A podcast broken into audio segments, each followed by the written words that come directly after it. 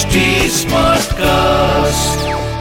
आप सुन रहे हैं एच डी स्मार्ट कास्ट और ये है फीवर एफ़ प्रोडक्शन बोलो साई साई राम बोलो जय जय शिरडी धाम।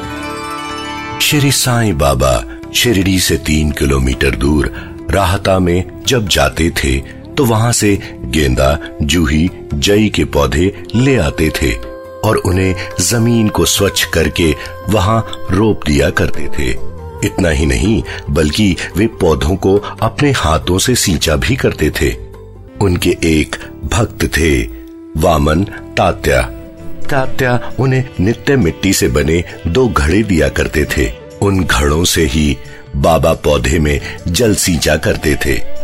श्री साईं बाबा का नियम था कि वे स्वयं कुएँ से पानी खींचकर पौधों को सींचा करते थे और संध्या के समय उन घड़ों को नीम के वृक्ष तले रख दिया करते थे। लेकिन तब एक चमत्कार यह होता था कि श्री साईं बाबा जब घड़े वहाँ रखते थे तो वे घड़े अपने आप ही फूट जाया करते थे। इसका कारण संभवतः यह भी हो सकता है कि वे घड़े बिना पकाए हुए और कच्ची मिट्टी के बने होते थे।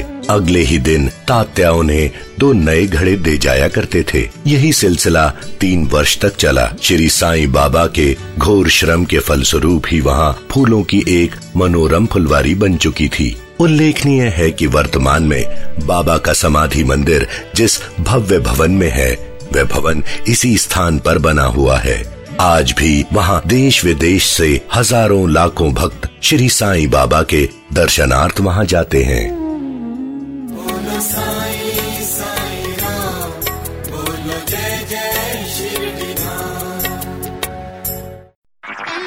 आप सुन रहे हैं एच डी स्मार्ट कास्ट और ये था fever FM production HD Smartcast.